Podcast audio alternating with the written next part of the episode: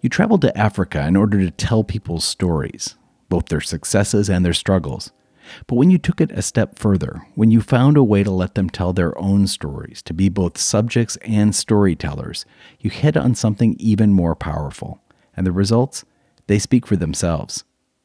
You're listening to 2233, a podcast of exchange stories just by chance, I was going to a place in northern Kenya where they were, it was in a kind of remote area of rural Kenya, northern Kenya, where there's been some conflict between cattle herders and farmers over land, or different groups of cattle herders, different ethnic groups.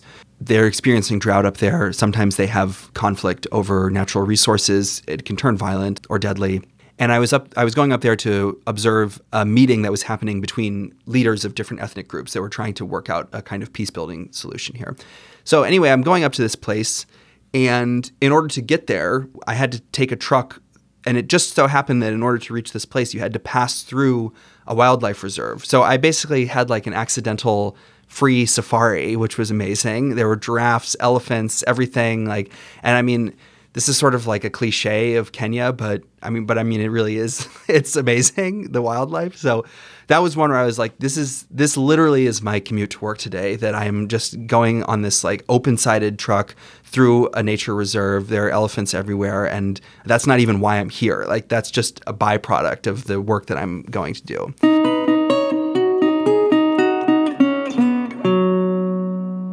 This week, cameras for coffee farmers commuting with the elephants, and the precious resource of water. Join us on a journey from the United States to East Africa to learn, once again, that a picture is worth at least a thousand words. It's 2233.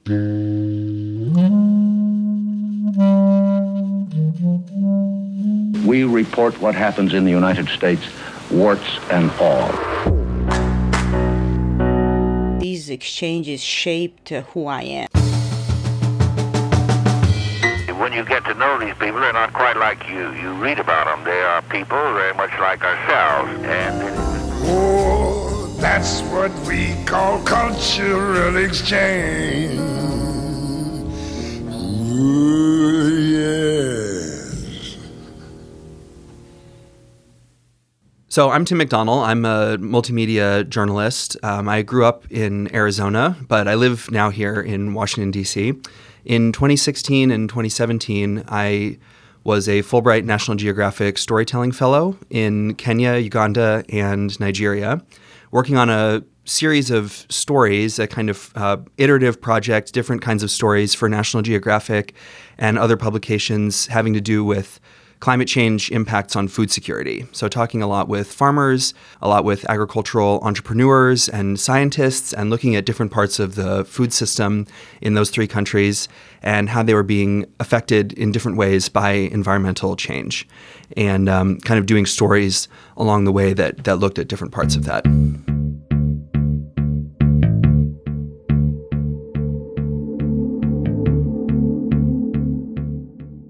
I think some of my best reporting that I did on the trip was in Uganda. That was the second country that I was in. So I was there for three months, and I knew going into Uganda that there were basically two stories that I was m- wanting to focus on that that were really had nothing to do with each other. One was on coffee. Uganda has a huge coffee industry.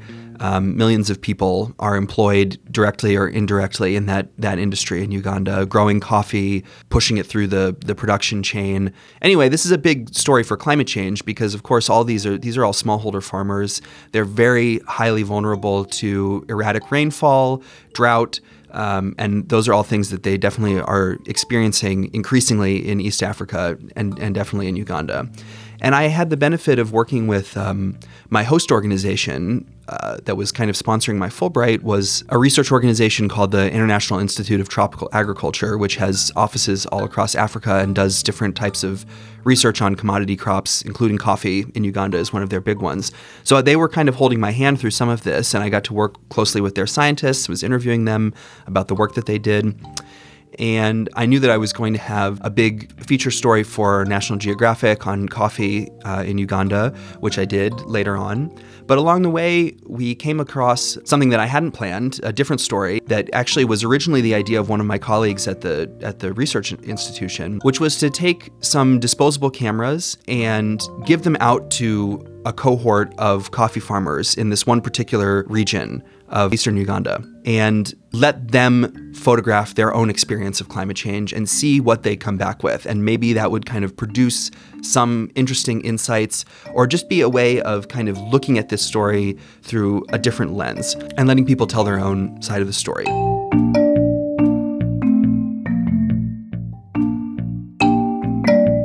So we took a dozen cameras, 12 cameras. We gave them out to the uh, male head of household and female head of house um, in six different households uh, on this mountain called Mount Elgon in Uganda, which is a big coffee growing place. So we wanted to get a kind of gender distribution, we wanted to get a kind of elevation distribution, and just let people keep these cameras for, I think we gave them to them for three, four weeks or something, uh, and see what they came back with.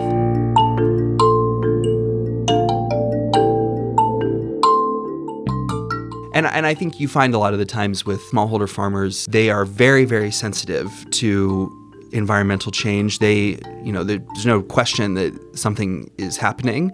Whether or not they understand it in the terms of man made climate change, the way that, you know, scientists might describe it, a lot of them are not really familiar with that technical side of it, but they experience it in a very visceral way. So you can get a very interesting side of the story for what, you know, their understanding of that issue is. We left the instructions very vague in, in, on purpose. It was not like, you know, we weren't asking people to take pictures of anything in particular, just what are the changes that you're seeing? What's your kind of experience of climate change? Whatever that means to you. So we gave them the cameras. They took a lot of pictures. We went back a few weeks later and collected all of the cameras. And I, I, honestly, my expectation was very low. I thought that maybe if between the 12 cameras that we gave out, I thought if we got like two or three photos that were decent looking, that that would be a success. And I mean, between the 12 cam, each camera has like 30 photos. There's 12 cameras, so there's like hundreds of pictures that I was looking at, and I was totally amazed by the quality of images that came back. I mean, some of them are sort of low quality because they're they're you know they're not very good cameras. They're like cheap plastic disposable cameras. But the artistry and the the lens that people were using and the types of things that they chose to focus on, I found very interesting. And the photos actually, just aesthetically, as pieces of art, were very beautiful.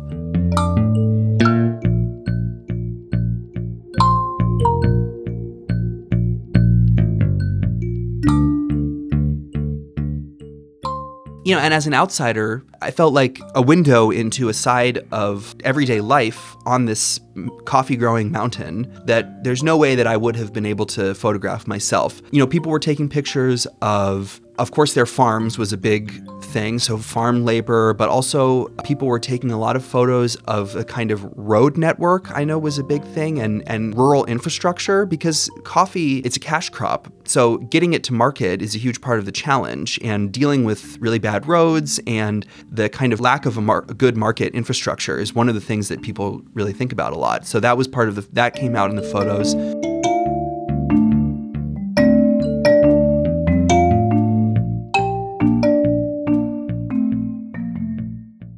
We were also very interested to see whether there were differences between men and women in the types of photos that they took. And I know that, so one case, um, at least, we discovered later that the husband in the household had actually just taken both cameras and done all the photos on all of them. So I don't know, that was like a learning experience in of itself. One thing I noticed was that between the men and the women was actually that there was a lot of commonality between them and that it was not at all the sort of stereotype of gender roles where maybe men are taking pictures of the farm field and women are taking pictures of the children at home or something like that. It was everyone is kind of doing all jobs. So we had a lot of photos that were coming from men, which, as I said, were about you know sending children to school. We had photos of women working in their own coffee fields. So there was there actually was a lot of crossover between them, which I think speaks to like the extent to which this coffee industry, small scale coffee industry in Uganda, is really a family affair. Everyone is doing all jobs, and each household has its own set of coffee trees. And so it's you know it's really a family business. Everyone is involved with every aspect of it, and as a community, they're all working together to pool resources to get the coffee from this remote village into, I mean, eventually to Kampala, where it gets put on a ship and sent to here um, or Europe or wherever.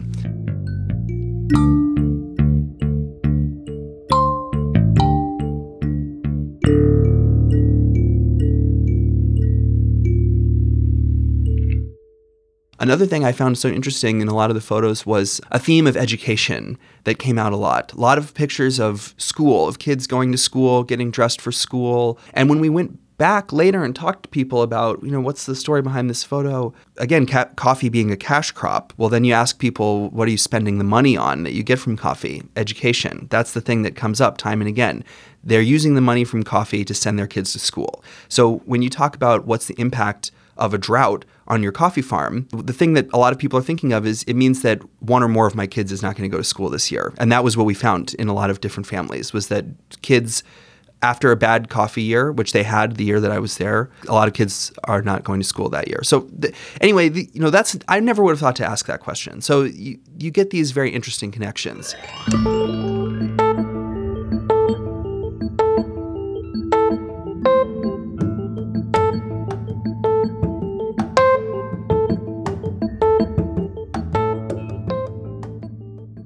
I was so impressed by the kind of visual quality of these photos that I thought it would be really cool to try to display them publicly somewhere. I selected, I think, three pictures, three or four pictures from each farmer's um, camera. And then we reached out to, um, well, first I reached out to the US Embassy because I knew that they had an interest in possibly helping Fulbrighters uh, do kind of local public engagement with the work that they were doing. And so the cultural affairs officer who I was in touch with there was super helpful. And they had this great idea of um, getting in touch with one of their contacts at Makerere University, which is a big university in Uganda. And they have a very beautiful um, art museum on the campus. So they reached out to their contact there and managed to uh, negotiate something where I could set up all these pictures as a display in the art gallery for several weeks. And so I got all these pictures printed up and hung them all in the gallery. And that was really cool. And we had some little note cards that were on the wall explaining what the project was about. And then, as a kind of capstone to this, which actually just by sheer coincidence happened to be on my very last day in Uganda, we just managed to fit it in right at the end. We had a little seminar and brought in the scientists from the research organization. I was there, and we even managed to bring Sam, who was one of the coffee farmers from the very top of the mountain, uh, who was just a really amazing character, very insightful guy, talked a lot about this education issue, a kind of local community leader who had a lot of thoughts about climate change as well brought him down to Kampala, and we had a little panel discussion, a little cocktail party. Um, I don't think there were cocktails actually, but a little party uh, anyway with people, you know, like a gallery opening, and it was so cool.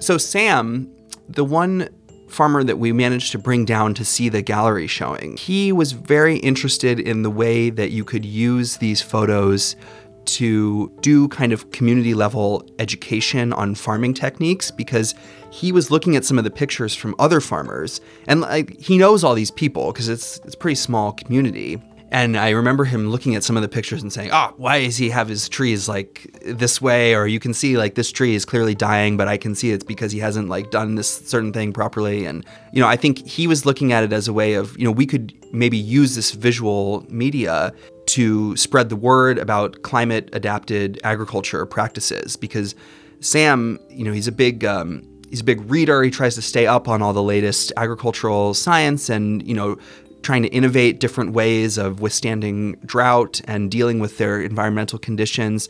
And I think that he saw these photos as a way of kind of spreading the gospel of better uh, agricultural practices, which I thought was cool. Not something that I would have ever thought of, that they could actually be a tool for local education purposes um, for other farmers. And I, I, think that was something that was really uh, interesting to him about, about that. Yeah.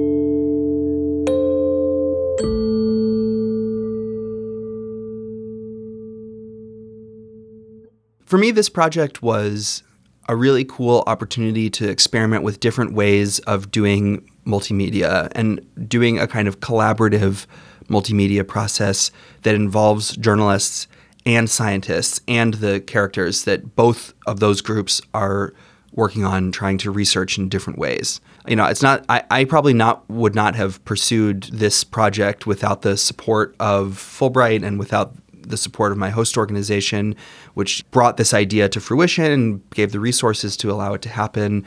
Um, so I think it expanded my my mind in terms of what's possible when you are able to like work with a, a more diverse group of participants and also ways in which you can bring the people who are in your stories more into the process of helping to tell their own narrative so that it's not so much of this sort of outside looking in thing which you have so much in foreign correspondence but a way to actually bring people in and, and using their own voices to tell the story. So i would love to be able to do something like that again in the future. It was it was really really exciting thing to work on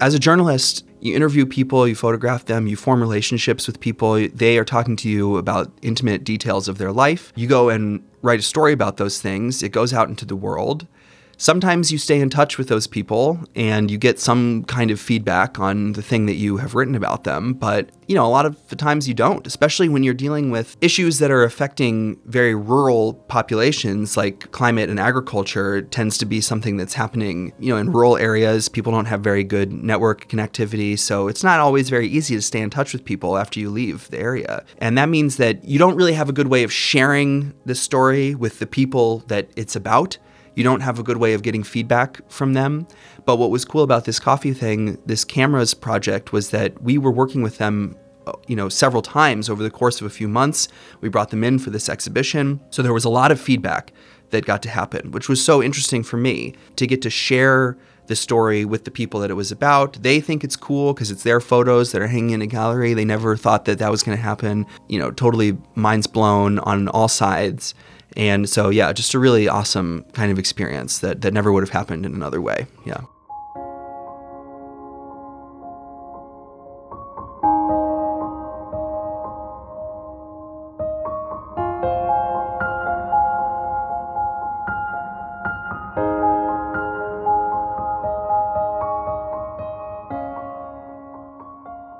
Well, the coffee farms of Uganda are incredibly beautiful. I mean, this mountain, Mount Elgon, where we were working, is sort of this like misty, magical place. I mean, I really just wanted to like drop everything and just move there and give it all up and just work on the farm for the rest of my life. I could easily see that happening. Yeah, it was it was such an it was a really incredible experience. Um, and then it was had a very interesting pivot because in between, in the midst of working on all this coffee stuff, which was sort of, I mean, okay, they're dealing with drought, they're dealing with a lot of uh, environmental problems, but in a way, it's also sort of very bucolic, this sort of idyllic lifestyle. And I mean, despite the challenges that people have, they love doing this work. I mean, I, I didn't meet anyone, I met people who had issues that they were dealing with, but overall, people love the places that they're from. They love doing this kind of coffee work. It's very personal. They are often working on trees, the same coffee trees that their great grandfathers planted generations ago. So there's a deep love for that. And so in, in that sense, it's it's a kind of happy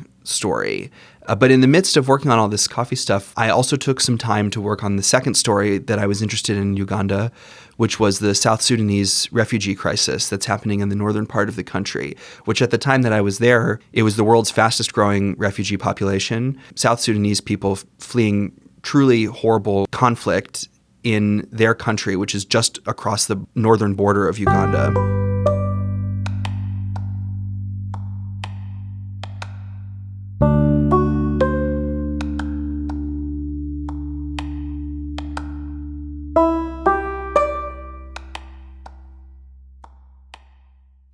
And they had at the time that I was there uh, up to 5,000 people per day, refugees coming across the border into Uganda. A couple million people that are there living in settlements now. That was a very different type of experience for me to see from from all the coffee farms. Obviously, not as happy of a story, although one that similarly you find a lot of threads of incredible resilience and fortitude, perseverance, creativity, really incredible stories that were there. And I had one of the more like profound cultural realizations or a kind of reckoning of my own privilege as a Westerner in that experience because I was working on specifically the issue of water access, which was a big problem.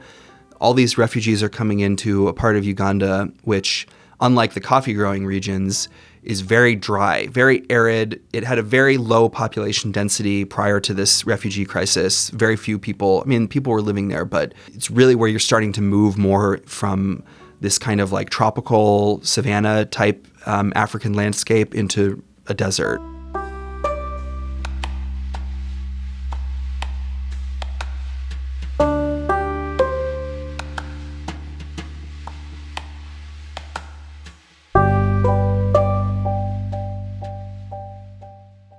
So water access was a big issue. You can just imagine you have 5,000 people per day coming into a place. There's no like water pipes. They don't have wells. There's no way to like get water for anyone. So the the humanitarian agencies that were working there, water access was really the number one thing that they are working on.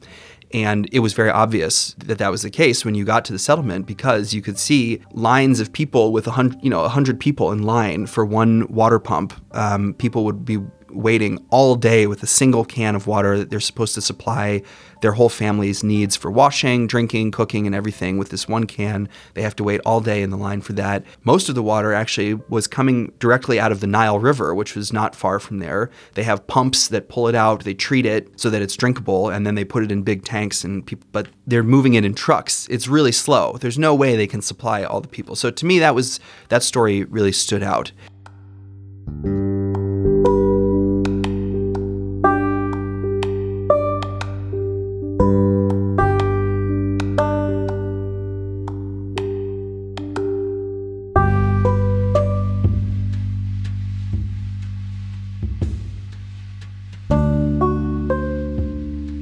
Was following one woman, Leah Jogo, who was a, a widowed grade school teacher who uh, a refugee who had come from South Sudan, who I met in one of these lines for water and followed her on camera for a few days as she was, you know, dealing with this water problem. And I ended up making a short film that kind of follow, you know, kind of follows one day of her waiting in line for water. We did that story for NPR.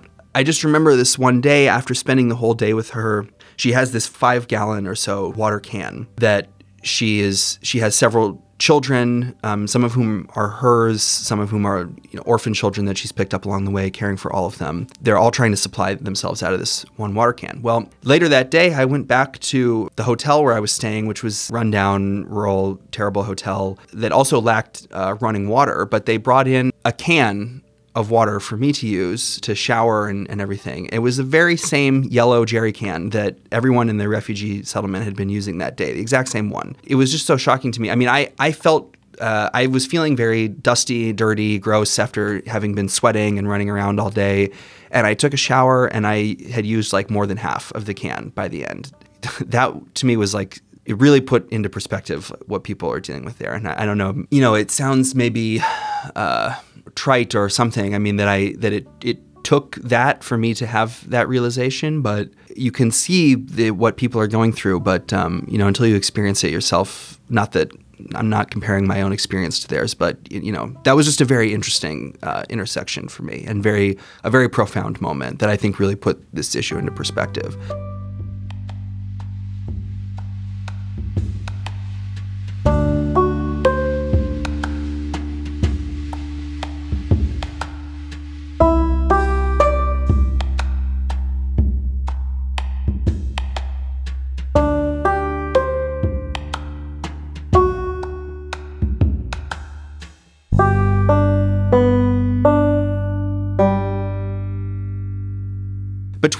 That reporting and the coffee work that I was doing, I was very proud of the work that I did there, actually. And I think those stories came out really well. And in both cases, I had the opportunity to share the stories back with the people that they were about, which I was really happy about. And so, yeah, so that, that work that I did in Uganda, I think, was some of the best that I did as a Fulbrighter.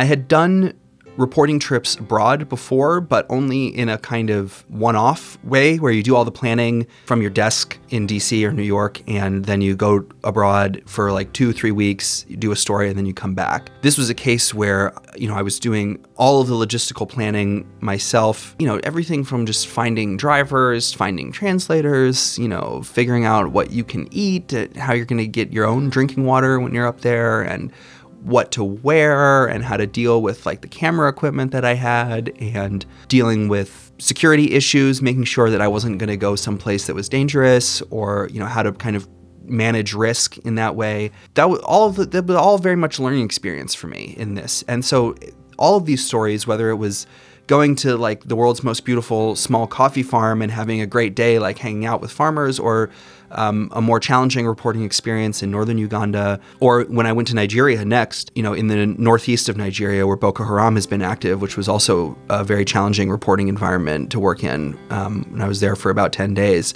The training that we kind of gave ourselves um, through Fulbright was uh, incredibly useful. There's no way that I would have felt comfortable um, dealing with all the, the logistics of everything. So I think in terms of like how to go about the actual business of doing foreign correspondence as a freelancer was very much aided by all the experiences that I had on Fulbright.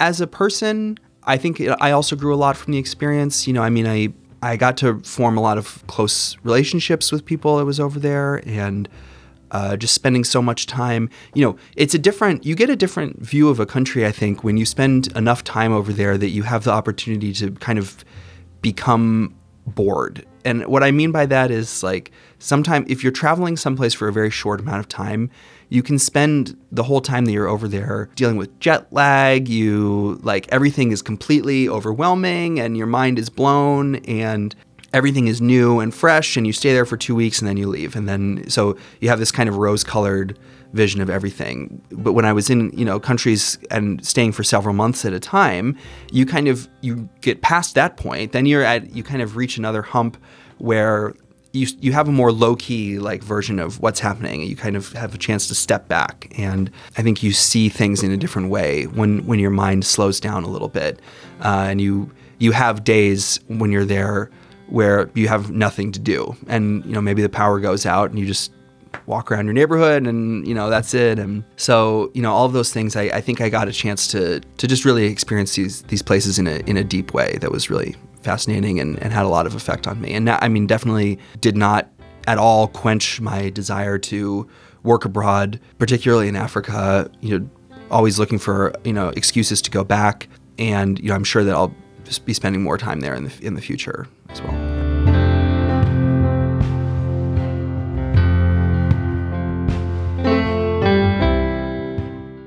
This Fulbright was very special because of the collaboration that happened with National Geographic. We did amazing, um, you know, working seminars with some of their photographers and um, staff writers and other people, and got to make. You know, I have contacts, um, good friends who are still there, working for the magazine, working for other parts of the media organization, working for the National Geographic Society, which is the nonprofit arm that the Fulbright um, team works under there and uh, so you know that was just a really incredible experience. And i'm so glad that these two organizations were able to get together and, and pool resources because it's, it's really cool and it's a very unique opportunity for for young um, you know storytellers of different stripes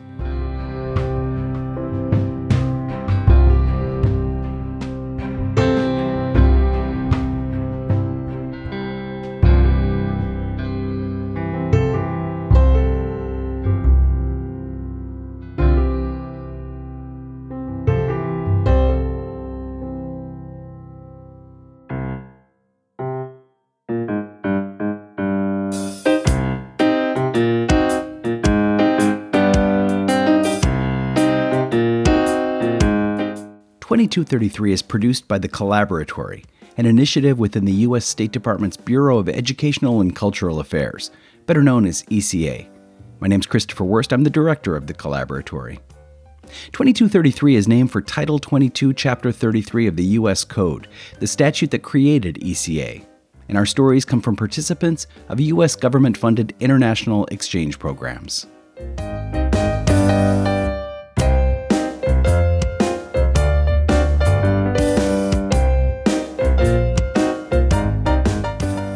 This week, Tim McDonnell shared stories from his time as a Fulbright National Geographic Fellow.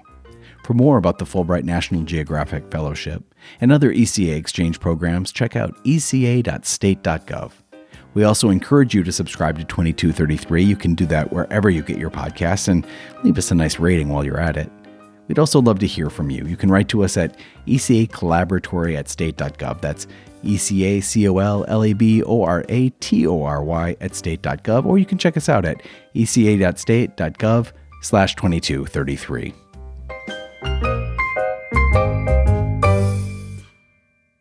Special thanks this week to Tim for sharing stories from his time in Africa. Anna Maria Sanitin and I did the interview, and I edited this episode. Featured music was Grand Caravan, Mercurial Vision, 13s, and Surly Bonds, all by the Blue Dot Sessions, and From Truth by Dexter Britain. Music at the top of each episode is Sebastian by How the Night Came, and the end credit music is Two Pianos by Tagirijus. Until next time.